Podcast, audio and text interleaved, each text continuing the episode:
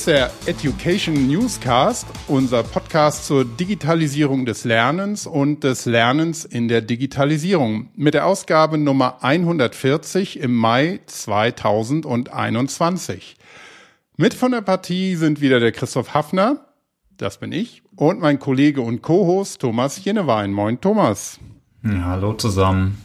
Jo, und wir werden heute das Thema Lernen und Weiterbildung mal aus einer weiteren, eher nicht so technischen Perspektive ausleuchten. Wir wollen nämlich mal auf die Vielfalt und Verschiedenheit der Mitarbeiterinnen und Mitarbeiter in einem Unternehmen schauen und gemeinsam überlegen, was das für das Thema Lernen oder die Wissenskultur denn bedeutet. Und natürlich haben wir uns da auch wieder Kompetenz und Erfahrung zur Hilfe genommen und unsere Kollegin von SAP, die Nina Strassner, eingeladen. Nina ist mit ihrem Team für das Thema Diversity und People Programs zuständig, wird aber einigen Hörerinnen und Hörern schon bekannt sein, weil sie mal ganz frech unseren Podcast für eine Ausgabe mit Kavajunosi und dem Gunnar Kilian von Volkswagen einfach so gekapert hat. Herzlich willkommen, Nina. Hallo, ich freue mich, bei euch zu sein. Ja, moin, moin. Sehr schön, dass du dir Zeit für unseren Podcast genommen hast, diesmal ganz regulär. Und ähm, bevor wir über Vielfalt sprechen, kannst du dich einmal bitte unseren Hörerinnen und Hörern kurz vorstellen? Das mache ich super gerne. Mein Name ist Nina Strassner. Meine Jobbezeichnung hast du ja schon gesagt. Ich bin mittlerweile seit guten anderthalb Jahren erst bei der SAP. Davor war ich oder bin ich immer noch Fachanwältin für Arbeitsrecht. Ich habe eine Kanzlei äh, geführt mit ähm, ja, Arbeitnehmerausrichtung in dem Moment in Kiel. Da lebe ich auch äh, immer noch mit meiner Familie. Ich habe zwei Kinder, bin verheiratet seit auch in diesem Jahr dann auch 15 Jahren und ähm, habe noch eine kleine Katze, die hier den ganzen Tag rumrennt und wir haben die Pandemie aber bis jetzt auch mit der, äh, ja, wir haben keine neuen Haustiere angeschafft bis jetzt, worauf ich sehr stolz bin. Also wir haben noch keinen Hund oder so, ähm, auch äh, ein Aquarium noch. Aber ansonsten sind wir, was das anbelangt, ganz gut durchgekommen. Und ähm, ja, früher vor der vor dem Lockdown bin ich äh, mal wöchentlich nach Waldorf gependelt. Das war eine ganz neue Erfahrung. Und ähm, ja, jetzt aber wie ihr alle im, oder wie die allermeisten im Homeoffice und ähm, habe den Schritt zur SAP sehr gerne gemacht. Es war so ein Moment, ich dachte so, jetzt muss man auch mal was anderes machen, nicht immer mit dem Finger zeigen, ähm, was Unternehmen alles besser machen könnten im Bereich Vielfalt, sondern äh, das auch mal selber machen. Das ist ja immer leichter, äh, besser zu wissen, als selber zu machen. Und habe den Schritt bis heute nicht eine Sekunde bereut. Und freue mich, bei euch zu sein. Ja, sehr schön. Herzlich willkommen. Und ja, dieses ähm, Pendeln zwischen dem Norden und Waldorf kenne ich auch gut. Das habe ich auch ein paar Jahre lang gemacht. Und Kiel ist ja noch mal 100 Kilometer obendrauf. Und ich wohne ja in Hamburg und das ist schon eine ganze Ecke da immer jede Woche ja. hin und zurück. Das, das ist sportlich. Ja, Im ja. Zug das Achtsamkeitsprogramm der Bahn ohne Internet habe ich genutzt. Montagmorgen habe mich in den Tag rein meditiert. Irgendwann auf der Höhe von Frankfurt geht's dann. Ja. Und äh, ich fand das aber eigentlich auch immer, das war quasi meine seven hours to arrive. Ähm, und dann war ich auch da. ja. ja, stimmt. Man, man hat wirklich Zeit anzukommen auf dem Weg dahin. Ja, wir möchten ja das Thema Diversität ein bisschen ähm, beleuchten, um zu sehen, ob es da auch einen Zusammenhang gibt mit dem Thema unseres Podcasts, nämlich Lernen, Weiterbildung im weitesten Sinne. Vielleicht, ja, wie, wie wollen wir anfangen, Thomas? Wollen wir erstmal über Diversität im Allgemeinen und dann zum Speziellen kommen? Ja, allgemein speziell, also so ein bisschen deutsch, ne? Also so können wir, können wir auf jeden Fall machen. Mal eine Definition vielleicht. Oder wie würdest du denn das Thema äh, definieren? Also was bedeutet für dich dann Diversität, Nina? Ja, die Diversität ist ja etwas, was man so viel schöner eigentlich noch als Vielfalt ähm, übersetzen kann. Da wird es oft nicht so, klingt da nicht so, so, so akademisch, sondern es ist letztlich etwas, was sowieso schon da ist, also was wir alle in uns haben. Wir sind, ähm, haben alle vielfältige Hintergründe, sind alle nicht mal an einem Tag äh, äh, homogen drauf. Also ich bin auch morgens, äh, habe ich vielleicht sogar ganz andere Sichtweisen als abends, wenn ich müde bin. Also diese ganze Vielfalt, die bringen wir insgesamt sowieso schon mit. Und dann kennt es ja nun ähm, jeder, wenn man eine Party veranstaltet zu Hause, trifft sich die eine Gruppe in der Küche, äh, die meisten natürlich, und die anderen sitzen auf dem Balkon. Da gibt es noch die Gruppe Raucher, wird auch immer weniger, die draußen sind. Ähm, man sieht also schon, Menschen ziehen sich auch in gewissen homogenen Gruppen ganz gerne an. Und wenn man jetzt möchte, dass die aber alle irgendwie zusammen sind und an einem Tisch sitzen oder an einer Hochzeit zum Beispiel, alle zusammen irgendwie sind, macht man sich ja auch immer so ein bisschen Gedanken darüber, wen man mit wem eigentlich zusammensetzt, ja, damit irgendwie der Abend gut wird oder die ähm, Hochzeitsfeier gut wird. Und das finde ich kann man ganz gut auf den Unternehmenskontext übersetzen dass ähm, Vielfalt ein, ein, ein Fakt ist, aber wir müssen mit dieser Vielfalt arbeiten. Wir müssen sie managen, wir müssen sie mit unseren Teams teilweise auch aushalten. Da darf man auch äh, wirklich ganz ehrlich sein. Ja? Schmeckt uns ja auch immer nicht jede oder jeder. Und äh, trotzdem aber mit dem Ziel, dass ein eine jeder, ein jeder von uns gut arbeiten kann. Und das können wir einfach nur, wenn wir uns möglichst wohl in unserer Haut fühlen. Und da hat nun mal eine Arbeitsumgebung einen ganz großen äh, Einfluss drauf, weil Arbeit ist nun mal ein wesentlicher Bestandteil unseres Lebens, genauso wie unser Privatleben.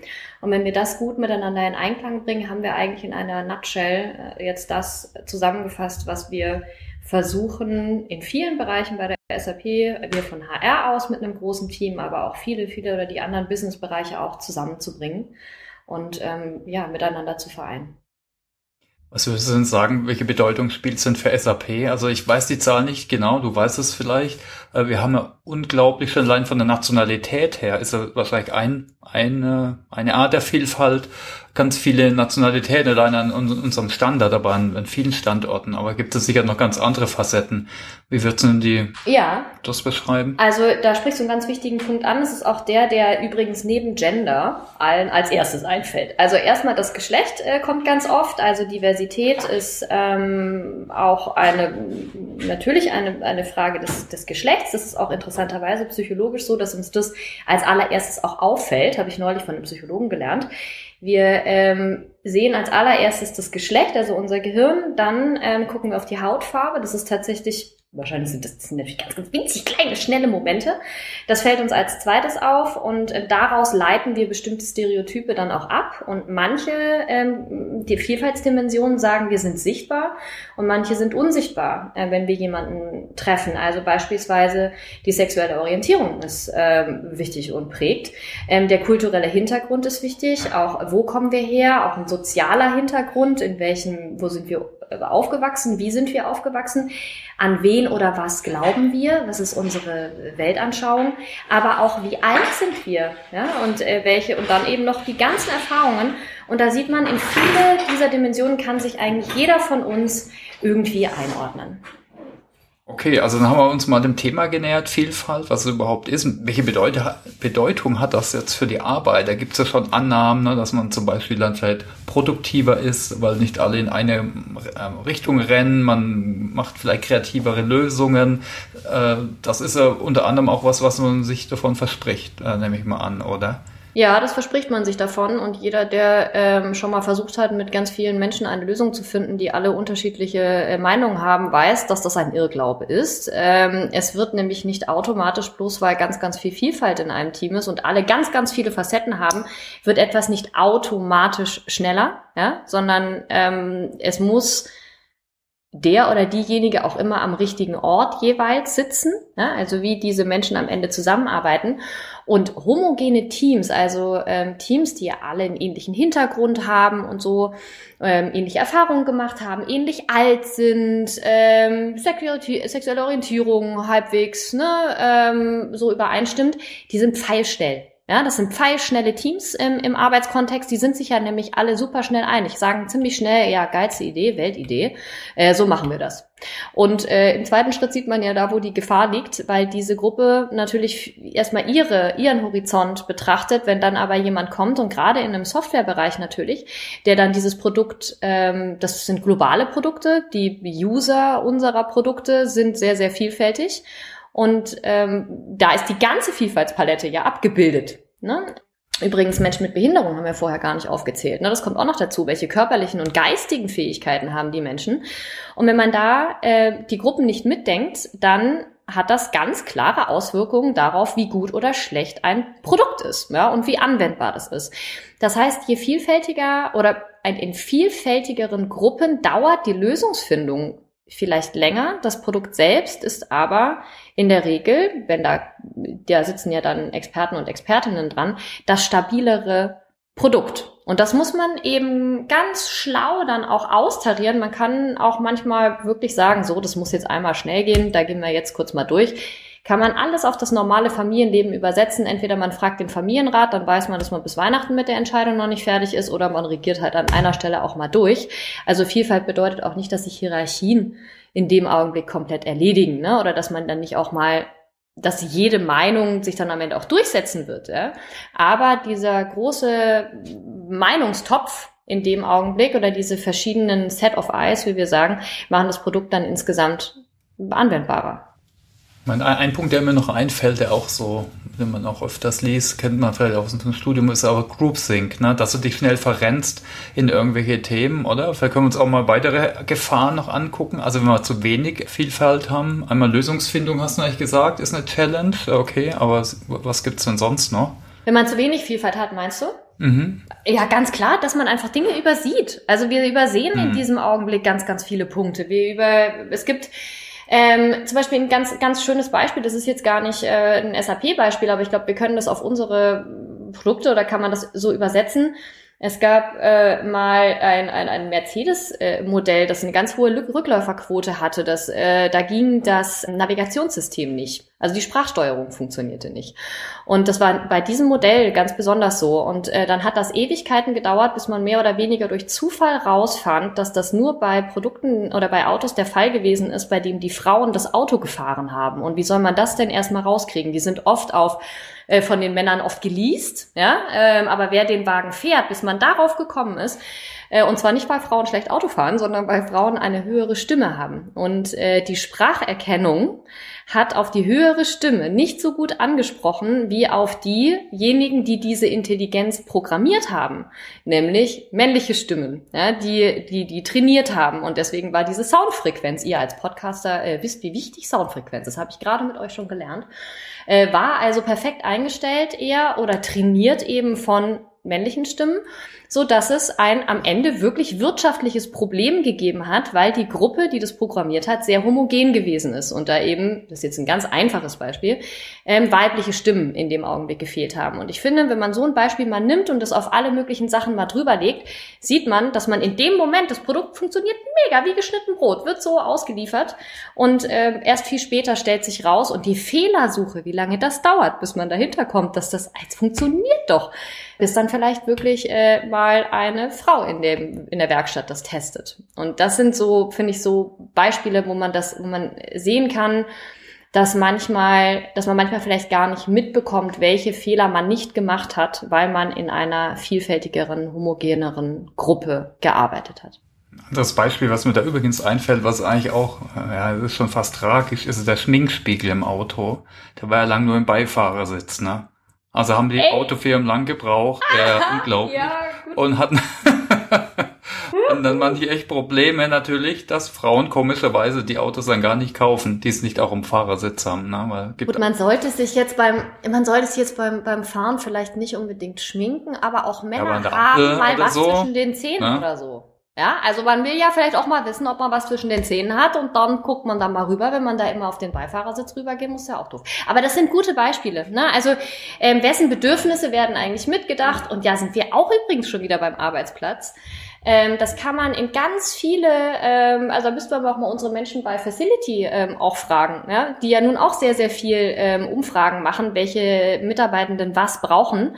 Und da ähm, gibt es wahrscheinlich auch ganz, ganz unterschiedliche Bedürfnisse, wie ein Arbeitsplatz gestaltet sein muss, damit man an diesem Platz gut arbeiten kann. Sieht man schon bei groß oder klein, alt oder jung. Behinderungen, äh, körperliche, keine Behinderungen, aber vielleicht auch Sanitärräume, weiblich, männlich. Wer weiß, wie da die Bedürfnisse sind, wenn man wirklich mal ganz doll zuhört. Und da sind wir halt schon äh, bei einem Punkt, was der absolut ja, wichtigste Teil ist, äh, miteinander im Gespräch zu sein und zuzuhören. Wenn man also die Person nicht fragt, weil sie entweder nicht in der Nähe sind, ja, also einfach in dieser Firma nicht arbeiten oder in, dann kommt man auch nicht darauf, das zu, kommt man gar nicht in die Verlegenheit, diejenigen äh, bedenken oder fragen zu können. Und deswegen ist das schon, äh, wenn man das Ganze utilitaristisch betrachten will, äh, schon deswegen ein Ansatz, dass einfach Innovation in diesem Augenblick äh, gesichert ist, eine, ähm, eine Zukunftsfähigkeit dadurch auch entsteht in einer Welt, die sich ja viel, viel schneller dreht. Sehen wir ja jetzt an dem Virus ne? ähm, innerhalb von Tagen. Und da gibt's ein schönes Beispiel, das ich auch immer gerne teile bei sowas. Wenn man ein Fichtenwaldbesitzer ist ähm, und dann kommt ein Fichtenschädling, dann ist der Wald platt. Wenn man einen Mischwald hat und der Fichtenschädling kommt, dann wird dieser Wald weiterhin stehen und unter Umständen schützen vielleicht sogar die anderen Bäume, die anderen Fichten vielleicht mit. Und wenn man das auf eine Unternehmenskultur übersetzt, das weiß man auch aus, aus Untersuchungen, je, je ähm, heterogener und je diverser Unternehmen und Arbeitsplätze auch ausgestaltet sind, umso krisenfester sind die. Weil die einfach sich da so ein bisschen aus balancieren für ja auch Angriffe ne, von rechts und links, die da kommen können. Also Stichwort Resilienz, was jetzt gerade ja, wichtig ist. Genau.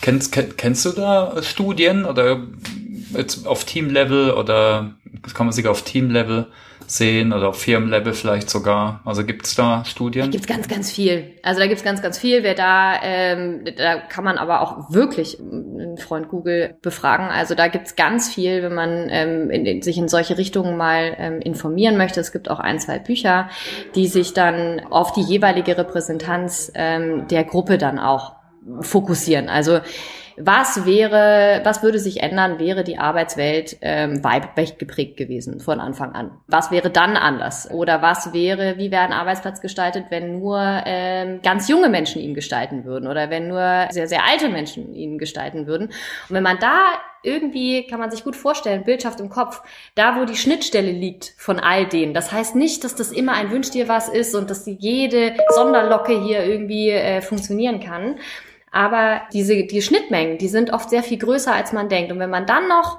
ähm, versucht, möglich zu machen, was geht, also tut's einem wirklich weh, diesen, diese Extrameile nochmal zu gehen und für die Gruppe der Mitarbeitenden das noch möglich zu machen oder als Führungskraft zu sagen, ja, why not? Also wenn ihr so arbeiten wollt, ja klar, so ihr wisst selber am besten, wie ihr arbeiten wollt. Und so reagiert man dann auf diese Vielfalt. Also Management von Vielfalt kann nicht sein, dass man jedem Einzelnen in seinem Bedürfnistopf hinterherrennen kann. Das kann man ja gar nicht umsetzen, ja?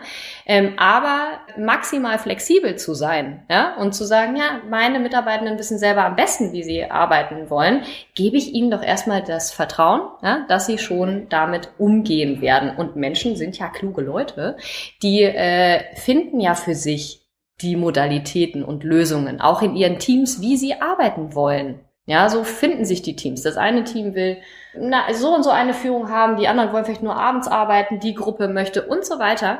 Und äh, da sieht man, wie sehr schon Vielfalt in unserem Alltag jetzt schon den ganzen Tag eine Rolle spielt und wir alle eigentlich schon Vielfaltsmanager sind in dem Augenblick, in dem wir in Teams arbeiten. Also ein Klassiker ist ja, dass, dass man fördern kann, dass Jungen von alt lernen, Nein. oder? Also mhm also Erfahrung versus neue Ansätze. Aber hast, hast, du vielleicht noch Tipps für die Zuhörer, was man machen kann, um Diversität vielleicht allgemein oder Vielfalt äh, zu fördern im Unternehmen? Ja, also es wird ja oft, ich meine, ich spreche ja auch oft mit anderen Firmen und ähm, manchmal auch mit mittelständischen oder ganz kleineren, ne, dass so immer mal wieder so Fragen gestellt werden und dann kommt oft so, na ja, also so ein Unternehmen wie die SAP, die haben ja auch unheimlich viel Geld und es ist ja gar kein Wunder und so, dass die immer so tolle Sachen machen können und sich für dieses Thema so einsetzen können. Wir haben dafür einfach Kapazitäten, nicht die Kapazitäten, wir müssen doch echt arbeiten oder so. Die wirksamsten Maßnahmen äh, für Diversität und für mehr Vielfalt und vor allem dieses Gefühl des Zusammen, also dieses Belongings, wie wir ja sagen, zu kreieren, kostet halt keinen Cent. So, das sind wirklich die wirksamsten Maßnahmen.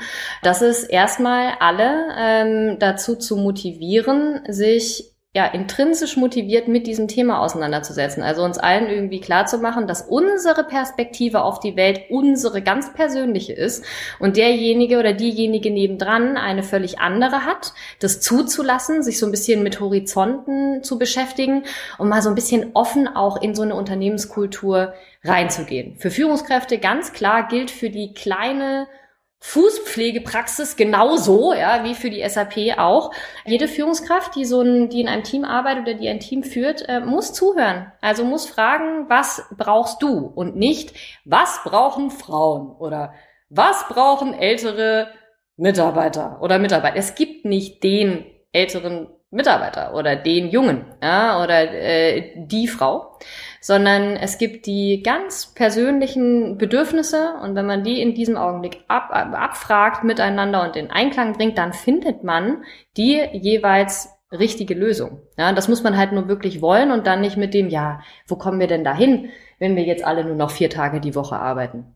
Ja, wartet's doch mal ab. Ja, also probiert es doch mal aus ähm, wir hören das von unserem Personalchef äh, Cavaglianosi ja sehr häufig, der immer sagt, wir operieren nicht am offenen Herzen.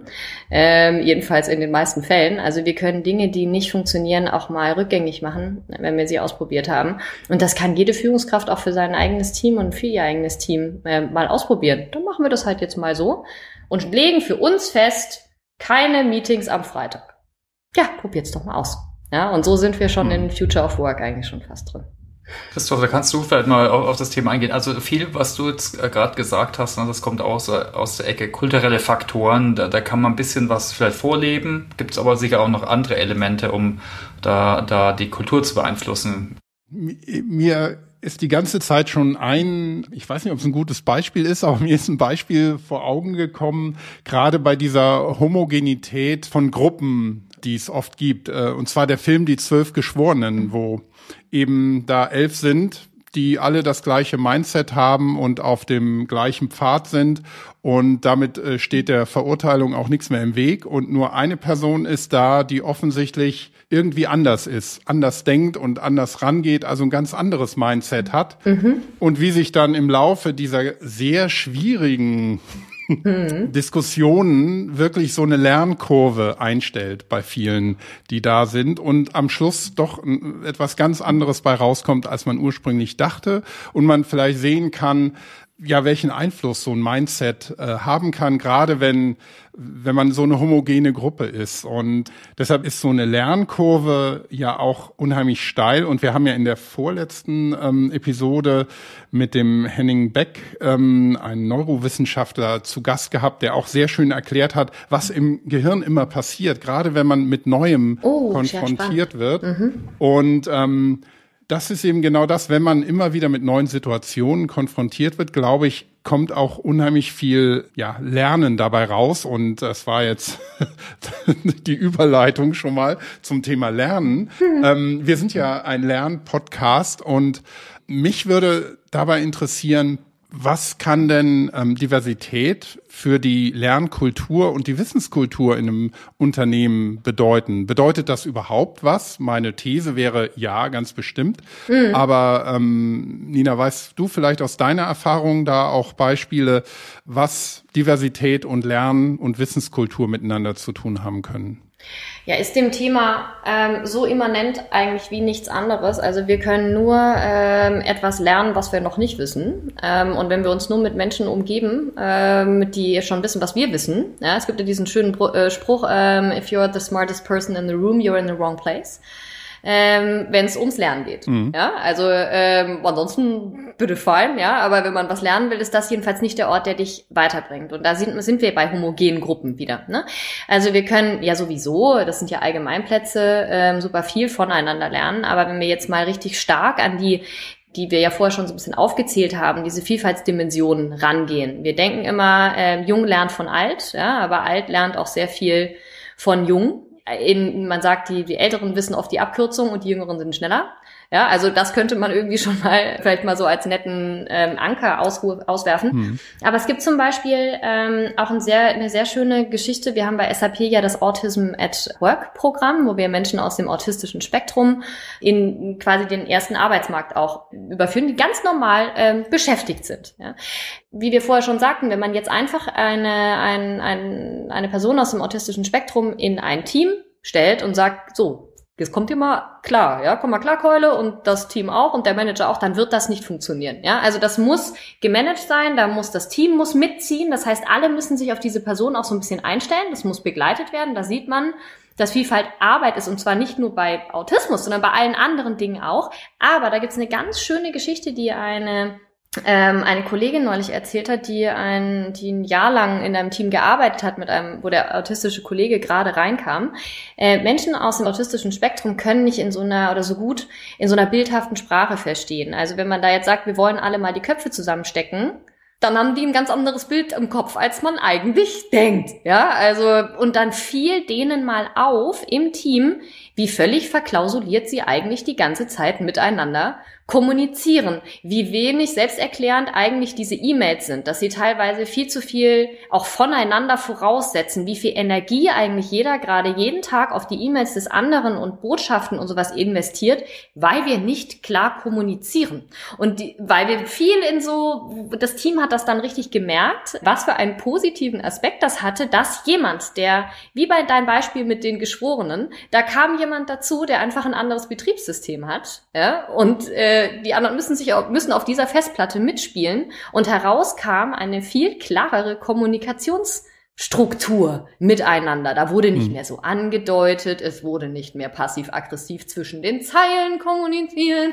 Äh, also wie man es ja so kennt, auch vielleicht in eingespielten Teams. Das ist natürlich Mühe am Anfang, ne? Klar, und bleibt es auch. Aber ähm, es war eine Win-Win-Situation und ich glaube, die finden wir einfach in ganz, ganz vielen Bereichen, wenn wir uns mit Menschen mit anderen Kulturen auseinandersetzen, Menschen, die eine andere Sexualität haben als wir, Menschen, äh, die ein anderes Geschlecht haben, die äh, Menschen mit Behinderung, wie sehen die die Welt, wie dieses Miteinander sprechen ist die einzige Möglichkeit, wie wir überhaupt lernen können. Ja, also natürlich können wir jetzt ein Buch lesen oder so, aber wenn wir die Ergebnisse, die wir, die Gedanken, die wir daraus entwickeln, nicht mit jemandem teilen können, kommen wir nicht weiter. Und wie geil ist es doch, ist doch das, was uns gerade allen auch so ein bisschen fehlt in dieser Pandemiesituation, unsere Gedanken und das, was wir gerade so haben, mit anderen so direkt auszutauschen. So abends mal am Tisch zu sitzen mit Freunden, wo man weiß, man findet sich eigentlich ganz gut, aber man kann mal so ein bisschen den eigenen Kompass mal wieder kalibrieren und sagen, äh, sag mal, sehe ich das falsch oder das habe ich mir irgendwie überlegt und man diskutiert sich in so eine Ragesituation auch rein, die ja manchmal ganz heilsam sein kann, weil man einfach unterschiedliche Meinungen mal wieder aushalten muss. Und zwar nicht anonym im Internet, sondern in Kommentarspalten, sondern miteinander. Und man geht angestrengt, aber klüger aus so einem Abend raus. Und wenn man das in den Arbeitsplatz übersetzt, sieht man ja, was für eine Lernatmosphäre dann daraus entsteht. Wenn da Menschen sind, die vielleicht auch ganz viele Maßnahmen einfach blöd finden, dann, das ist ja in meinem Beruf auch so, dass es da Menschen gibt, die das äh, auch sehr kritisch sehen in manchen Punkten. Die ist ja super wichtig, die Kritik, weil dann wissen wir, wo, in welchem Bereich wir eigentlich gerade tanzen äh, und wo, was wir auch da lernen müssen. Warum sind die denn kritisch, was das Thema anbelangt? Und ähm, da sind wir wieder beim Zuhören in einer langen Schleife. Also hast du vielleicht Beispiele, wie du das mit deinem Team äh, versuchst zu beeinflussen? Also ich denke, da kann man auch Angebote schaffen, Rahmen versuchen ja. so. Also wir haben ein riesen ähm, Portfolio, also genau diese Punkte, die ich schon angesprochen habe, diese Vielfaltsdimensionen, ähm, Alter, Geschlecht, also all das, you name it, ähm, das bilden wir alles in, einen, in, in Project Owners ab. Deswegen ist mein Team auch äh, verhältnismäßig groß. Das äh, denkt man oft in anderen Unternehmen so, sag mal, bei der SAP, da so viele Leute in einem Diversitätsteam. Bei uns macht es insofern Sinn, dass einfach die meisten Kampagneninitiativen, die von HR ausgehen, dann auch gleich in diesem Setting von verschiedenen Vielfaltsdimensionen geschrieben werden. Ne? Also dass da gleich alles mit drin ist. Also dass wir, was das anbelangt, ein ähm, bisschen heterogener sind. Ähm, wir sind jetzt nicht das heterogenste Team der Welt und bestimmt auch nicht der SAP aber was das Wissen anbelangt, dass diejenigen in ihren jeweiligen Topics haben. Und wir, ähm, gerade, du hast vorher schon gesagt, ähm, Generationen, Generations, da gibt es ähm, eine Plattform, auf der man sich anmelden kann, wo man miteinander ähm, sprechen kann. Dann gibt's ähm, viele Leitfäden und äh, Tipps und Tricks, wie man sich zum Beispiel auch mal mit so Themen wie, wie äh, gendergerechter Sprache oder inklusiver Sprache auseinandersetzen kann oder auch, wie können wir insgesamt in Meetings und Präsentationen inklusiver werden, also vielleicht gar nicht so viel Mühe, ähm, auch für seheingeschränkte, höreingeschränkte Menschen mitzukommunizieren und das so möglichst äh, möglich zu machen. Das sind nämlich die sogenannten blinden Flecken oft, die wir einfach ändern könnten, aber gerade einfach das gar nicht wussten. Kennt ja jeder, geht einem plötzlich ein Licht auf und denkt, ach so, ja, das kann ich ab jetzt tatsächlich anders machen. Das macht dann wirklich einen Unterschied. Und da hängt ganz viel Expertise drin, diese Themen viel von so einer, von so einem gefühlten hin zu so einem Wissen zu kriegen. Also wir versuchen ganz viel Wissen zu vermitteln und ähm, Dienstleister auch zu sein, weil, wie wir den Tag ja heute mit uns schon so schön nutzen, ganz viel ähm, davon abhängt, dass man sich informiert und weiß, wo man sich informieren kann und dass man ähm, einfach Wissen ansammelt, um sich eine eigene Meinung bilden zu können. Eine Meinung hat man schnell, aber man darf sie auch immer wieder gerne auf den Prüfstand stellen. Und wenn man dann genug Sachen dazu gelesen hat und man findet es immer noch so wie vorher, umso besser. Ähm, oder vielleicht äh, man hat sie auch geändert. Und dafür sind wir eben auch so ein bisschen verantwortlich. Mhm. Und wenn wir mal in Richtung Wissenskultur nochmal schauen, hast du da vielleicht ein paar Erfahrungen ähm, bei SAP, aber vielleicht auch sonst gemacht, wir haben ja solche ähm, Verhaltensweisen oft wie jemand hat Druidenwissen und will das auch gar nicht unbedingt teilen, weil manche Leute sehen sich als ähm, ja vielleicht so eine Art heiliger Hort von von äh, Wissen und ähm, nur sie sind dann auch diejenigen natürlich, die gefragt sind in einer gewissen Situation, ähm, wenn das Wissen notwendig wird. Auf der anderen Seite gibt's aber auch dann Leute, die charakterlich ganz anders oder auch kulturell rangehen, die immer gerne Wissen teilen und damit auch ähm, sich selber die Arbeit zum Beispiel leichter machen oder überhaupt erst die Arbeit ermöglichen. Aber ich habe so aus meiner Erfahrung zum Beispiel persönlich das Gefühl, dass man oft auch ein bisschen unsicher ist. Das ging mir, als ich neu war bei SAP so, obwohl ich vorher in Kiel sogar an einer mhm. an der Uni gearbeitet habe in so einem äh, Studiengang, wo wirklich Studentinnen und Studenten aus der ganzen Welt waren. Und da war ich ähm, gerade, weil ich da als wissenschaftlicher Mitarbeiter und vorher als Student war, aber trotzdem hatte ich immer noch das Gefühl, ich kann hier alle Nase lang in irgendeinen Fettnapf treten, den ich überhaupt nicht auf dem Schirm habe. Also eine rote Linie überschreiten durch irgendwas, mhm. was man sagt oder wie man sich verhält die man gar nicht ja. kennt und dann natürlich so da rein poltert oder auch ganz einfache Sachen, was man oft hört, so vom Verhalten her, so die Deutschen wollen, die, die mhm. kommen ganz oft um die Ecke mit, ah, we, in Germany we have a saying und kommen dann mit einem überse eins zu eins übersetztem deutschen Sprichwort ins Englische mit Leuten aus Indien und China in einem Call und plötzlich lacht halt keiner, ne? Und das äh, habe ich auch schon oft irgendwie beobachtet, dass, dass es ganz viele Situationen gibt, wo man irgendwie das Gefühl hat, man ist nicht so ganz auf dem richtigen Weg oder im richtigen richtigen Film und mhm. weiß gar nicht, wie man sich jetzt verhalten soll. Und genauso eben auch die Verhaltensweisen, wenn ich jetzt jemanden nach irgendwie seinem Wissen frage, dass er das so mit mir teilen möchte, mhm. vielleicht ähm, trete ich dem damit ja schon auf die Füße, ohne es zu wissen. Ja, das stimmt. Also das sind jetzt drei, äh, ach, das sind drei Engels, wo man wunderbar ähm, ein, einhaken könnte. Also ähm, ich, ich würde mir mal den Punkt aussuchen, mit dem wir treten in Fettnäpfchen, weil das wirklich in diesem Bereich ganz, ganz wichtig ist. Ich glaube, wir müssen da einfach ähm, eine Kultur schaffen, in der man für sich selber einen Frieden damit schließt, dass man das nicht vermeiden kann. Ja, es ist nicht schlimm, in ein Fettnäpfchen zu treten. Es ist nur schlimm, daraus nichts zu lernen. Mhm. Ja, also, und deswegen muss man auch so fair sein. Ähm, und ich finde, das ist am Arbeitsplatz einfacher als innerhalb der Familie, ja, wo ja vielleicht ganz andere Dynamiken kennt ja jeder. So, da ist der eine immer chronisch beleidigt und der andere ist irgendwie eh immer zu spät und so, da kann man sich immer so ungefiltert alles um die Ohren hauen. Und in einem Unternehmen ähm, ist ja so Feedback und Kritik auch immer wird ja auch gerne als Lernmöglichkeit bezeichnet. Ja, das müsste man mal irgendwie ja, ja. Äh, Tante äh, Tante Olga irgendwie unter Weihnachtsbaum auch mal irgendwie äh, so nimm es als Lernmöglichkeit, äh, Tante Olga.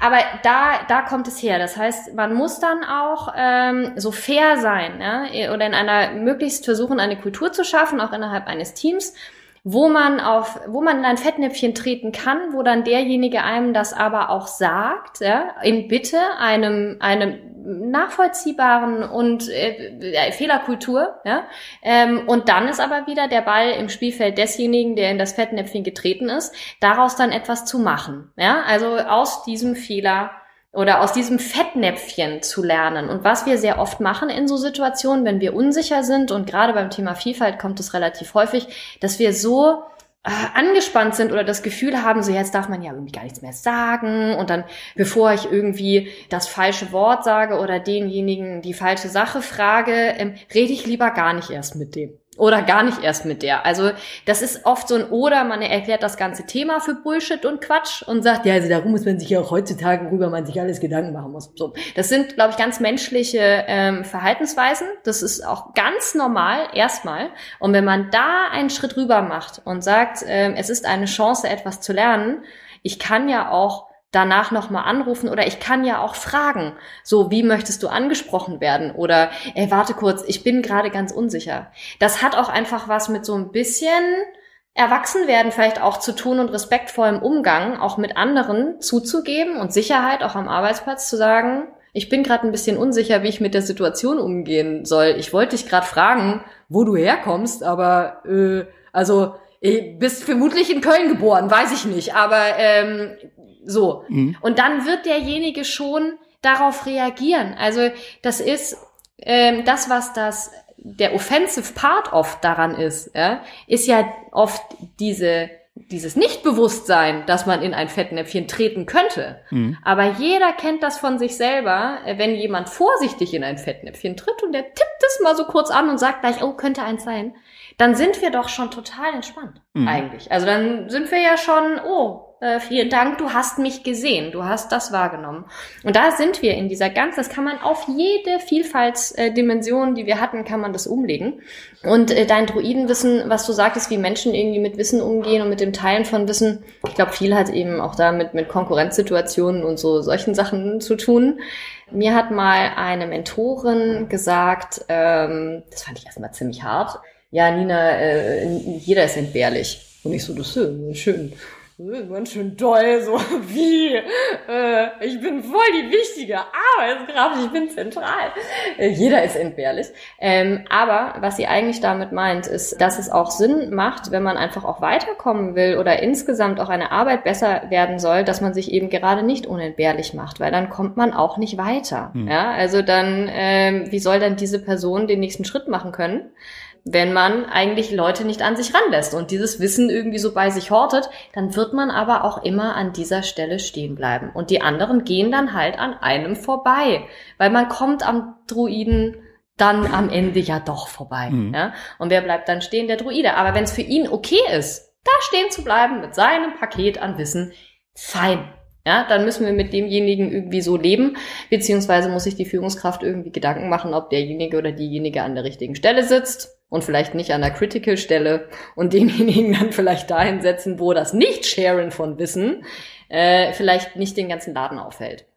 Also ich habe mal ein paar Sachen versucht mitzuschreiben. Also Awareness, Reflexion, blinde Flecken finden waren so Punkte. Mhm. Könnte man vorstellen, im Recruiting kann man sich auch einsetzen. Klar. Also sicher bei den Recruitern, aber natürlich auch wen und wie man recruitet.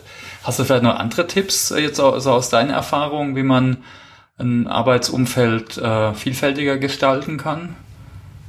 Du meinst, äh, ja gut, also für sich selber, es ist wirklich ein ganz klar bei sich selbst anfangendes Thema, sich der eigenen Fehlbarkeit bewusst zu sein und mhm. den eigenen Stereotypen, den man, also blinde Flecken hast du schon genannt, aber wir alle denken auch in so Stereotypen. Wir haben alle Vorurteile, wir haben alle Klischees und ähm, das ist auch erstmal per se nicht schlimm. Auch da müssen wir uns wieder bewusst sein, dass wir diese Klischees haben und dass wir andere aber aus diesen Klischees doch auch bitte wieder rauslassen. Ja? Und manchmal ist es einfach nur sich das bewusst zu machen, dass man dieses Klischee hat oder es macht einem jemand anderes das bewusst. Ich gebe mal kurz ein Beispiel. Eine Kollegin ist ähm, schwanger, also das ist jetzt nicht bei der SAP gewesen, eine Kollegin ist schwanger und die Personalabteilung erinnerte die ganze Zeit die Kollegin daran, ihren Elternzeitantrag rechtzeitig abzugeben. Das ist bei der SAP nicht kein Thema, aber in anderen Firmen wird das sehr, sehr hochgehängt. Das weiß ich noch aus der anwaltlichen ähm, Seite. Es ist also wirklich, wenn das nicht bis zu dem Tag da ist, dann wird das auch nicht irgendwie irgendwie äh, berücksichtigt und so. Und ähm, die ist immer wieder daran erinnert worden, die wollte aber gar nicht in Elternzeit gehen. Die hatte ganz normal Mutterschutz, die wollte aber einfach nicht in Elternzeit gehen. Und die hatte, die verstand sich aber gut mit demjenigen in der Personalabteilung und der wollte ihr was Gutes tun und sie immer wieder daran erinnern. Ja? Also ich habe deinen Elternzeitantrag noch nicht. Die wollte aber einfach nur die acht Wochen äh, Mutterschutz machen und dann ganz normal in wieder an den Arbeitsplatz zurückkehren, wie ein werdender Vater sehr häufig. Und das hat die, äh, der, der Personaler war das damals, ähm, nee, war jetzt auch eine Personalerin, die da bei mir war, ähm, erzählt, dass das für sie so ein Aha-Moment gewesen ist. Weil Stereotype haben und Klischees haben bedeutet nicht, dass ich jemandem automatisch etwas Schlechtes tun will, sondern ich kann mit den Best Intentions eigentlich gerade äh, ein, ein, ein, ein, ein Klischee entdecken, ein Stereotyp äh, entdecken und wo ist das Problem dabei? Eigentlich ist es nicht schlimm daran, die ganze Zeit erinnert zu werden, aber jemand, der einem solchen Stereotyp die ganze Zeit ausgesetzt ist und die ganze Zeit, ja, ach, du gehst gar nicht hin, ach echt, ach, wieso denn nicht, ach was, ja, der denkt ja, oder diejenige denkt dann irgendwie auch so, naja, also irgendwie, da sehen wir die Abweichung von der Norm. Sollte ich doch. Vielleicht sollte ich ja. doch. ja. Wird das dazu erwartet? Und da gibt's so schöne Beispiele, ja. ja? Oder ähm, neulich erzählte ähm, ein homosexueller Freund erzählte das neulich, dass er irgendwie immer so eine ähm, Secret-Frau irgendwie hatte, weil wenn er das Wochenende erzählt hat, was er gemacht hat, dann so, ja, wir waren äh, Fahrradfahren, wir haben eine Fahrradtour gemacht, wusste er, dass in den Köpfen alle eine Frau neben ihm sehen, der äh, Fahrrad fährt. Und er sich jedes Mal überlegt hat, habe ich jetzt Bock, in dieses Gespräch einzusteigen, ja oder nein? Und mir dann, ach, fährt deine Frau auch so gerne Fahrrad?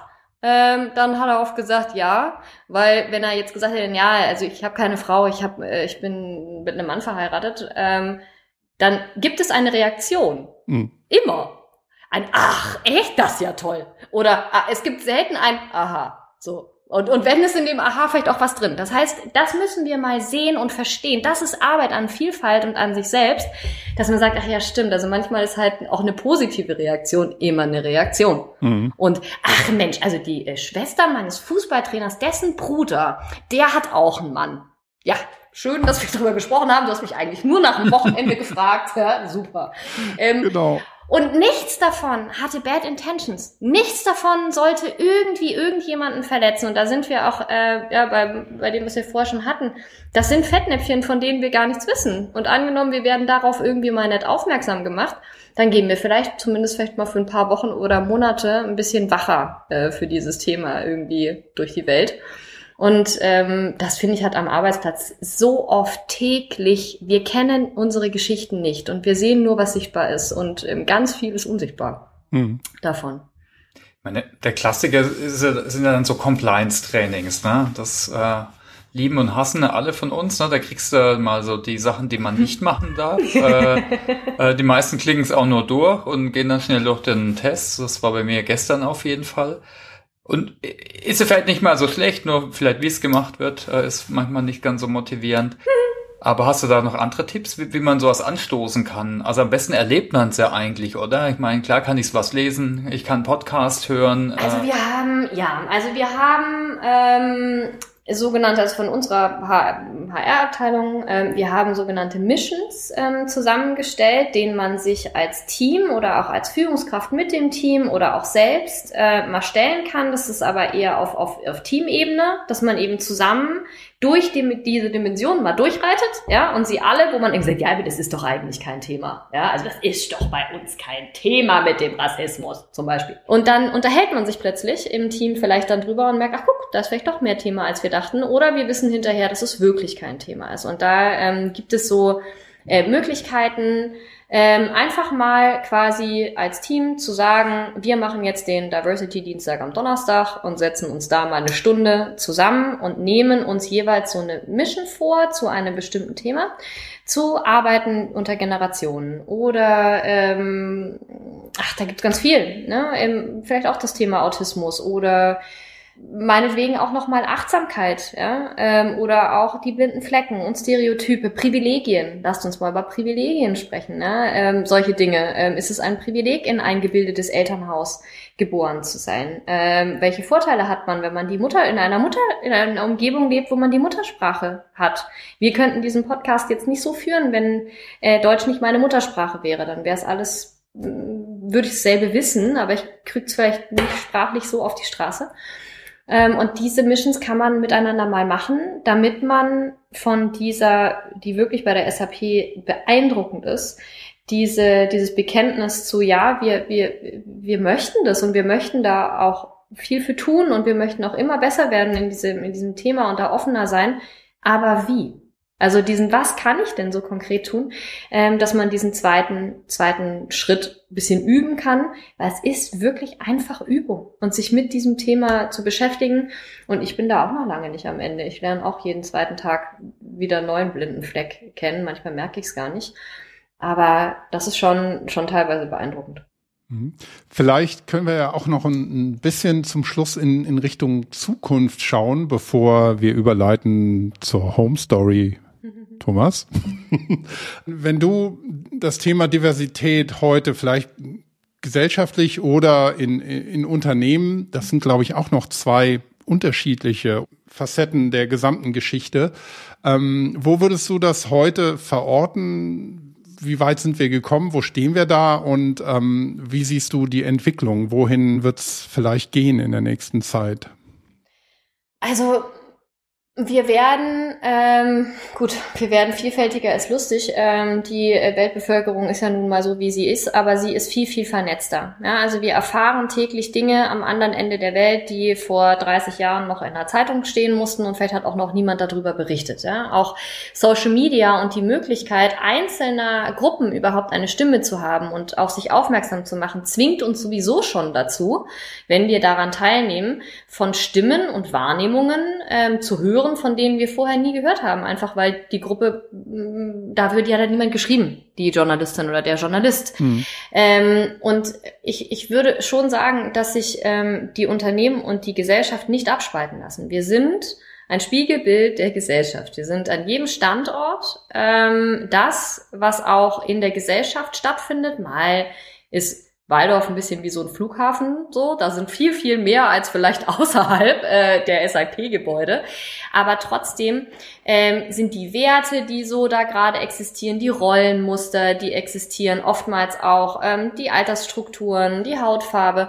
Ähm, das, das ist ein Spiegelbild von dem, was gerade in der jeweiligen Region eben auch da ist. Und wenn sich etwas in der Gesellschaft ändert, dann merken wir das auch ähm, bei der SAP. Und genauso bin ich aber fest davon überzeugt, dass wir eben auch von, von unseren Unternehmen aus auch gesellschaftlich viel verändern können. Das heißt, wenn wir äh, viel Vielfalt vorleben und einen guten, gesunden Umgang auch vorleben, einen tollen Arbeitsplatz bieten, eine gute Unternehmenskultur, dann kriegen das schon die Menschen mit, die mit uns zu Hause leben. Die profitieren dann davon. Erstmal, weil wir besser drauf sind, aber auch, weil wir vielleicht mehr Zeit haben, weil wir flexibler arbeiten können und die Ideen, die dann da von uns kommen, werden in das Unternehmen oder in die Praxis oder wo auch immer des, der, der Freundin, des Partners, der Oma, des jüngeren Bruders rübergetragen. Und so ähm, können wir schon auch ausstrahlen in Richtung Gesellschaft. Also nicht nur die Gesellschaft beeinflusst das, wie wir ähm, sind und miteinander arbeiten, sondern schon auch andersrum. Und deswegen wollen wir ja da auch immer sehr, sehr mutig teilweise auch sein und, und Frontrunner sein, äh, wie wir gerade, gerade bei so kulturellen Themen, weil es uns auch selber nach vorne bringt. Mhm. Ne? Also je mehr da mitmachen, und je mehr und je offener wir sind und je offener die Gesellschaft ist, umso mehr Menschen möchten auch, äh, können am Arbeitsleben teilnehmen, sind gesünder, möchten vielleicht auch bei uns arbeiten. Also wir profitieren da, das ist, das ist keine Einbahnstraße, das ist schon eine Two-Way-Street äh, in diesem Moment. Deswegen ist das gar nicht so altruistisch, wie es im ersten Moment dann auch klingt, sondern wir profitieren auch davon, wenn insgesamt das die Unternehmenslandschaft ähm, vielfältiger wird, die, die Arbeitsweisen flexibler werden, äh, Menschen am Arbeitsleben teilnehmen, die vorher vielleicht davon ausgeschlossen sind, mhm. weil die dann gut besser ausgebildet sind, mehr Mädchen Tech studieren. Ja, ähm, wir ja, können auch uns wichtiges die, Thema. Ja, ja ähm, und je mehr wir ähm, bei der SAP äh, Begeisterung für dieses Thema zeigen und Väter und Mütter das nach Hause tragen, äh, was für, wie viel Spaß das machen kann oder wie toll so ein Unternehmen ist, umso mehr und entscheiden sich dann vielleicht auch dafür, einen Studiengang in Tech zu wählen. Und das sind doch für uns alle überschaubare Zeiträume. Mhm. Ähm, das sind ja jetzt nicht in, in 40 Jahren, sondern ein heute, ein heute zwölfjähriges Mädchen entscheidet sich in sechs Jahren ähm, vielleicht für ihren Studiengang und ähm, ist damit vielleicht für uns schon im Vocational Students Bereich in dem Tech-Bereich interessant. Mhm. Das heißt, ähm, wir machen da schon jeden Tag mit den Sachen, die wir machen, einen riesengroßen Unterschied bei den Menschen zu Hause. Ja. Ja, also hier würde ich jetzt wieder tausend Anknüpfungspunkte finden, aber ähm, wenn ich auf die Uhr gucke, sind wir jetzt auch schon bald wieder bei einer Stunde angelangt und wir haben ja noch den spannenden Teil der Home Story. Ich glaube, Nina, da von dem, was du jetzt gerade noch mal für diesen Ausblick gesagt hast, kann man wirklich noch mal viel mitnehmen ähm, für sich persönlich, aber auch eben ums weiterzutragen.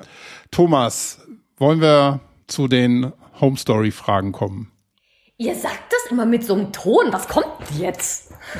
Die Home Keine Story. Angst. Keine Angst, ganz harmlos. Das ist die einzige einzige Nein. Kategorie, die wir haben, ne? Sonst sind wir. Das jetzt, genau, das ist äh, einfach äh, eine Kategorie, die eher um dich selbst geht. Jetzt gar nicht, was du in der Firma unbedingt machst, das kann ja. auch privat sein. Und da geht's eigentlich darum, wie du lernst, was du lernst und äh, deine Tipps zum Lernen und so weiter. Na, vielleicht fangen wir da einfach mal an. Ne? Wie lernst du am liebsten, Dina? Also hast du auch gerade vielleicht was auf deiner To-Learn-Liste? Egal was, das muss es nicht rund um Vielfalt sein, das kann auch was total anderes sein. Also du meinst in welchem Setting insgesamt? Also ich kann, kann wirklich sehr gut ähm, aus, aus Büchern lernen. Ich bin ein, ein, ein Büchermensch. Ein, ähm, ich, ich bin leider auch immer schon jemand, auch im Studium schon gewesen, der immer erstmal alles ausgedruckt hat. Und ausgedruckt war schon quasi gelernt. Ja, also wenn dann dieser Stapel irgendwie immer größer wurde, dachte ich schon so, ja geil, ich bin vorbereitet. Äh, die Klausur kann kommen, so dass man dann aber noch äh, sich da durcharbeiten muss. Also meine Bücherstapel äh, sind riesig ähm, und ich, man muss bei mir aber auch wirklich sagen, ich beschäftige mich auch wirklich privat viel ähm, mit, mit diesem Thema. Also bei mir, ähm, ich habe wirklich da das große Glück gehabt, meine, also das, wofür ich brenne, auch zum Beruf machen zu können. Also dass mir das auch wirklich, wirklich Spaß macht, mich, äh, also es macht ehrlich gesagt nicht immer Spaß, manchmal muss man sich ja auch sehr, sehr aufregen. Ähm, ich, lehe, ich lerne auch ganz viel aus Social Media, klingt vielleicht jetzt komisch, aber ähm, im Endeffekt ohne großes, also in meinem, äh, auf meinem Sofa gemütlich sitzend äh, mit einer Tasse Tee, Kaffee oder einem Glas Wein, mich mal so durch diese bunte Welt äh, da durchklicken zu können und auch diese bunte Welt der Meinungen, ja, das auch aushalten zu können und immer mal wieder zu sagen, wie kann man eigentlich so denken, wie kann man das eigentlich und so. Oder, ach, interessanter Aspekt, habe ich so auch noch nicht gesehen. Also ähm, ich bin immer wieder beeindruckt, wie viel ich eigentlich aus, diesen, aus diesem Social-Media-Kosmos ähm, lerne. Mhm, gerade so außerhalb oder innerhalb der Filterbubble, aber interessant ist es gerade da mal rauszuschauen. Ne? Ja. Und hast du irgendwas auf der Liste derzeit, auf deiner To-Learn-Liste, was du dieses Jahr noch lernen willst?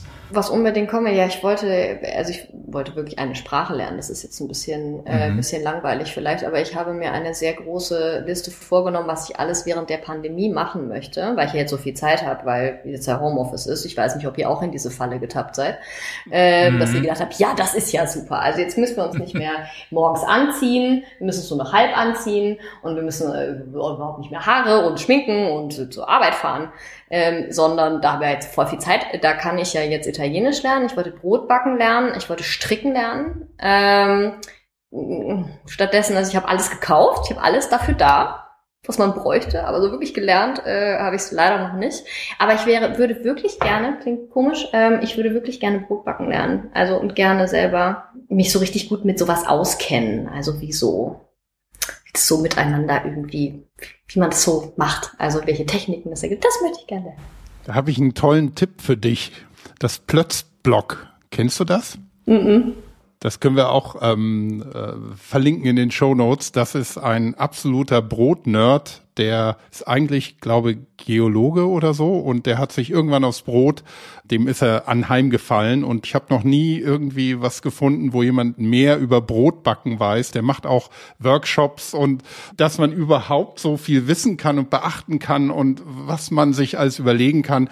Also ich fand das faszinierend und der hat auch ganz viele Brotrezepte da. Da habe ich auch mal so zwei Sachen nachgebacken. Es hat auch funktioniert, aber es gibt da auch so nerdige Sachen, wo du echt denkst, so, puh, da, da lese ich lieber nur drüber und finde das interessant. Aber, Klischees aber das kann ich dir empfehlen. Das finde ich, finde ich super. Deutscher, oder? Das ja, ja. So eine deutsche Sache. Brot. Also ja. diese Brotobsession, glaube ich, ist schon in Deutschland extrem ausgeprägt. Also ja, ja, das auch, ist. Auf keiner Reise mitbekommen, dass es irgendwie, dass es so viele Arten von Brot und dass man da so freakig irgendwie sein kann. Ähm, ich glaube, es ist eine very, very German, very German Absolut, thing. Ja. Da mache ich was total Stereotypes, ähm, damit ich halt auch gescheites Brot backen kann. Oder eine Brezel. Geil. Macht auch Spaß. ne? ja, ja. Ja. Ich, das war eins der wenigen Sachen, war bei mir auch, hatte was mit Essen zu tun. Ich belästige inzwischen auch alle auf Instagram mit meinen äh, Grillbildern. Also, Ah, Grill, du hast das Grillskills Grill- äh, aufgebaut. Grillskills. Ja, das ist auch, das äh, hat mein Mann sich vorgenommen. Ich mache dann das Brot dazu, dass man isst und dann mag keiner mehr äh, das andere Essen essen, weil man sich mit äh, Stockbrot schon satt gegessen hat. Das ist mein Ziel. Genau. Und das war deine letzte echt coole Lernerfahrung, wo du vielleicht sogar überrascht warst oder wo du echt so einen Aha-Moment hattest. Hast du da, kommt dir da was in, Das habe ich eigentlich ständig mit meinen Kindern. Also ich muss sagen, es äh, Mhm. klingt auch ein bisschen äh, seltsam. Ähm, ich musste ja vorher den Podcast kurz unterbrechen, weil ich erziehen musste. Ähm, und ähm, ich lerne sehr viel davon, wie meine Kinder lernen. Also äh, mit welcher äh, äh, Uneitelkeit die an ihre Weiterentwicklung rangehen. Also die haben eine so geile Fehlertoleranz, ähm, auch wie sie so Englisch dann sprechen. So, also wir haben jetzt beide Englisch irgendwie in der Schule und unterhalten sich in einer Nicht-Peinlichkeit, also so wie man selber denken würde, wenn ich noch so reden würde, würde ich noch nicht kommunizieren auf der Sprache. Also da weiß man selber, manchmal ist auch ein Segen. Also dass die sich da so reinschmeißen, ähm, die Lieder frei übersetzen und ähm, mir davon habe ich mir eine ganze Menge wie ich lerne, abgeguckt. Das war eine Lernerfahrung. Also einfach so dieses, ähm, das jetzt einfach irgendwie mal zu machen. Meine Tochter guckt sich nicht vorher acht YouTube-Videos an, ähm, weil es gar nicht kann, ähm, sondern die setzt sich halt hin mit einem mit einer Häkelnadel und einem, mit einem Stück Wolle und fängt halt an, so ein bisschen da krumm und schräg irgendwie rumzuprobieren, rumzuhäkeln. Dann kann den Grundstich vielleicht, aber damit kommt sie irgendwie auch vorwärts. Und das war für mich eine unheimliche Lernerfahrung, ähm, nicht immer alles erstmal so vorzubereiten und dann anzufangen. Also alle Materialien zu kaufen, erstmal alles auszudrucken und dann mit dem Lernen anzufangen, sondern Herrgott, Nina, kauf dir halt einfach ein Rührgerät und ein bisschen Mehl und ein bisschen Wasser und fang mal an. Man muss ja nicht vorher immer erst alles irgendwie vorher schon Experte sein, bevor man angefangen hat. Also ein bisschen zu lernen, ähm, wie ein Kind lernt, ähm, da einfach damit irgendwie mal anzufangen. Das war wirklich während der Pandemie vor allem eine große, große, große Lernerfahrung. ja, manchmal haben wir da auch sogar Stereotype oder wir sind einfach zu lang, zu lang weg äh, und zu lang schon im Arbeitskontext, ne? Ja, Ja, cooler Punkt. Äh, ja, du hast von Bücherstapel äh, gesagt. Ne? Also eine Frage ist auch immer, ne, hast du Tipps äh, jetzt rund um das Thema, wie, wie man sich noch weiterbilden kann, wie man sich noch weiter informieren kann? Oder deine Lieblingsbücher zum Thema? Ach, da gibt's ganz viele. Also Oder andere Quellen, Podcasts, Blogs? Ähm, also ich würde insgesamt äh, jedem irgendwie mal empfehlen, also wer zumindest auf Instagram ist, da gibt es ein, da gibt es ganz, das ist eine ganz niedrigschwellige Möglichkeit, sich ähm, auf Instagram mal so ein paar Menschen zu folgen, ja, die man ähm, vielleicht auch aus den Medien kennt. Da muss man jetzt gar nicht unbedingt äh, ganz groß anfangen, also auch wirklich also von von von Autorinnen und Autoren, die man gerne mag, aber auch so mal, wo man sagt so, oh, das war ein bisschen kontroverser Artikel, so, der hat mich aber getriggert, das habe ich gemerkt, so, ähm, dass man denjenigen sich mal sucht, auch auf Social Media und mal guckt, was die auch auf Instagram und so teilen, weil man darüber sehr, sehr, sehr viel lernt, also darüber sehr viel Podcasts auch mitbekommt, beispielsweise, ähm, um denen äh, mal zuzuhören. Mich hat ähm, das Buch heißt äh, Die unsichtbare Frau, Invisible Woman von äh, hier Creado, wie heißt es mit Vornamen, aber im Nachnamen Creado Perez. Dickes Buch, unheimlich beeindruckend, ähm, sich mal auf die Suche gemacht äh, wie eine Welt, also wo überall eigentlich die Welt so ein bisschen von weiblichen Realitäten vielleicht auch ab etwas nicht sieht. Ja, also wie viel, sie hat einfach gezählt, die hat ganz viel Daten gesammelt. Daten, Daten, Daten, was wir ja so SAP-mäßig vielleicht sogar gar nicht so schlecht finden. Also sehr datenbasiert und hat halt mal die Anzahl von wie viel äh, Statuen von Hel Helden gibt's eigentlich und welche Heldinnen gibt es und was definieren wir eigentlich als Heldin ähm, und was als Helden. Also da, da habe ich so viele blinde Flecken aufgedeckt. Ich war nicht mit allen Sachen einverstanden, weil manchmal war so, okay, das ist ein bisschen weit hergeholt. Aber ähm, bei vielen anderen Punkten war es so ein krass, dass sich das bis jetzt stimmt. Das habe ich ja bis jetzt so noch überhaupt nicht betrachtet. Also das würde ich wirklich, wenn man da Lust hat, ähm, sich mal wirklich äh, beeindruckend mit zu beschäftigen, ohne jetzt in eine wissenschaftliche Abhandlung über Gender-Alarm ähm, sich rein rein denken zu müssen, finde ich richtig gut. Dann hatten wir ähm, Emilia Reuk da, auch bei uns, die haben wir auch eingeladen, die hat Why We Matter geschrieben, wenn man sich ein bisschen mit, mit Rassismus und solchen Dingen auseinandersetzen will. Muss ich auch sagen, tut ganz schön weh. Also man muss sich in manchen Punkten da schon auch selber ganz schön, ein bisschen selber auch bereit dafür sein, ja, und einfach sagen so, okay, stimmt, ich, ja, das mache ich auch. Und stimmt, das ist nicht okay. Das mache ich wirklich. Ja? Also so ein Weg dahin äh, ist nicht schmerzfrei manchmal, ähm, wie so oft Selbsterkenntnis und der Weg zum Lernen oftmals viel Mühe und Schweiß äh, kostet und vielleicht auch Selbstzweifel, aber es lohnt sich halt. Ne? Das ist einfach das Training. Ähm, hinterher wird es einem eher besser als schlechter gehen, wenn man einen weiteren Horizont hat und in den Schuhen der anderen gelaufen ist, so ein bisschen. Also diese beiden Bücher würde ich äh, ganz äh, stark empfehlen. Und eins, an dem ich gerade hänge, es heißt, lass uns, äh, du solltest mal mit jemandem drüber reden ähm, geht es um eine Therapie, um eine, Frau, die in eine, eine Therapie geht. Aber das ähm, insgesamt ist es einfach ein Buch, das, wenn man sich so ein bisschen mit, für Menschen interessiert und warum Menschen Entscheidungen treffen und warum sie sich entscheiden für Dinge und wie sie ein und denselben Sachverhalt bewerten und wie es jemand bewertet, der ein Therapeut ist oder eine Therapeutin und immer wieder dasselbe fragt und man wie so ein Mensch im Boxauto immer wieder gegen dieselbe Wand fährt, bis einem irgendjemand mal umlenkt. Das ist äh, sehr entertaining, äh, das Buch. Das habe ich gern gelesen, ähm, um da mal so ein bisschen an den eigenen, an die eigenen Grenzen auch zu gucken. Ähm, wo bin ich denn? Habe ich denn vielleicht auch so ein Fixed Mindset? Sagt man ja, wo bin ich jetzt hier eigentlich gerade so ein bisschen festgefahren und wo kann ich mal den, den Bogen mal ein bisschen größer spannen? Das wären so die drei Bücher, die ich mitgeben würde. ja, super. Die verlinken wir auf mhm. jeden Fall. Vielen Dank. Und äh, Insta, hast du vorhin gesagt, Instagram, kannst du da spezielle Accounts äh, empfehlen, denen man folgen kann? Ja, ähm, kann ich. Äh, warte, also. Ich finde, natürlich kann man Carver folgen auf LinkedIn. Ja, auf Instagram ist Carver, ja klar, auf LinkedIn, ja. genau. Also es macht sowieso Sinn, ne? So ähm, SAP intern, aber auch extern. Ähm, viel, wenn man noch mehr über unsere Arbeit wissen will, ist vor allem Carvas LinkedIn-Account einfach. Da ist er auch einfach der absolute äh, Leuchtturm, der das ja auch immer ähm, so weit vorgibt. Also wenn ich so ein bisschen ähm, die News-WG, die finde ich ganz gut. Die sind ähm, ich würde sagen, junge Leute. Ja, ich bin ja auch schon fast 40. Ja, also die jungen Leute die äh, machen ein Nachrichtenformat, die ver verlinken auch immer relativ viel. Es ist so ein Politik äh, auch zum Teil. Sowas gucke ich mir an, um so ein bisschen zu wissen, wie die eigentlich gerade so ein bisschen ticken, so um die 20 rum. Ja, weil die sind ja nun auch äh, bei uns in den Unternehmen und wie bewerten die so Dinge? Wie schauen die auf die Maßnahmen? Und wir müssen ja auch unsere Programme schreiben und unsere Sachen machen.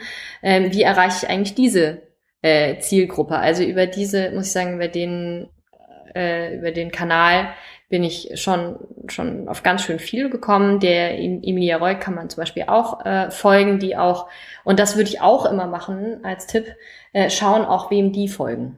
Also wo gehen mhm. äh, und wen erwähnen die immer mal so in ihren Stories? Und so kann man wirklich sowas Profanes wie Instagram, ja, wo man sagen, ja, da schminken sich ja nur alle und so und man zeigt irgendwie, dass man wieder eine aufgeräumte Küche hat. Ja, den Teil auf Instagram gibt es, ähm, aber es gibt auch ganz, ganz viel ähm, gut aufgemachtes Wissen und Informationen. Ähm, man kann sich da einen guten Feed äh, zusammenstellen, ähm, ohne in eine komische Blase reinzugeraten. Ähm, das würde ich wirklich ähm, mal empfehlen, damit so, also so mache ich das eigentlich ganz gerne, sich da treiben zu lassen, mal zu gucken, wer da so verlinkt wird. Super, herzlichen Dank. Ja, also das war's mit der Home Story. Christoph, hast War du noch gar nicht so Fragen? schlimm. Oder, War nicht so. nee, da müssen wir einen anderen, da müssen wir, müssen wir einen anderen Namen finden. Genau. Äh, hast du noch Punkte, die wir nicht gefragt haben, äh, Nina, die du vielleicht gerne noch adressieren möchtest? Es gibt zu dem Thema so viel zu reden, aber wir sind ja auch schon ähm, so weit. Nee, ich finde, es war, ähm, ich glaube, ich hoffe, man konnte einiges mitnehmen und ich bin ja auch ähm, immer erreichbar ähm, mit meinem Team. Also wer auch immer Fragen hat oder nochmal irgendwie sagt, hey, hast du da nochmal einen Tipp oder eine Idee oder was kann man da nochmal lesen oder wo kann man sich da nochmal weiter informieren oder hast du davon schon gehört, auch wenn da irgendwie Ideen sind, ne? Ähm, bitte immer her ähm, zu mir, zu uns. Da freuen wir uns drüber. Wir sind darauf angewiesen, auch in unserer Arbeit, dass ähm, man mit uns teilt, wie andere so ticken und wie sie die Welt sehen.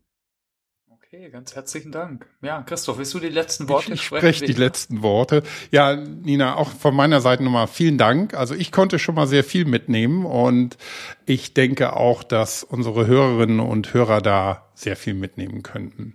Ich hoffe mal, dass ähm, man nicht nur viel mitnehmen kann, sondern auch äh, Inspirationen und Neues dabei war. Und ähm, auch ein ganz großes Dankeschön wie immer an unsere Zuhörerinnen und Zuhörer, dass ihr uns wieder bis hierhin äh, zugehört habt, wenn ihr uns jetzt noch hört.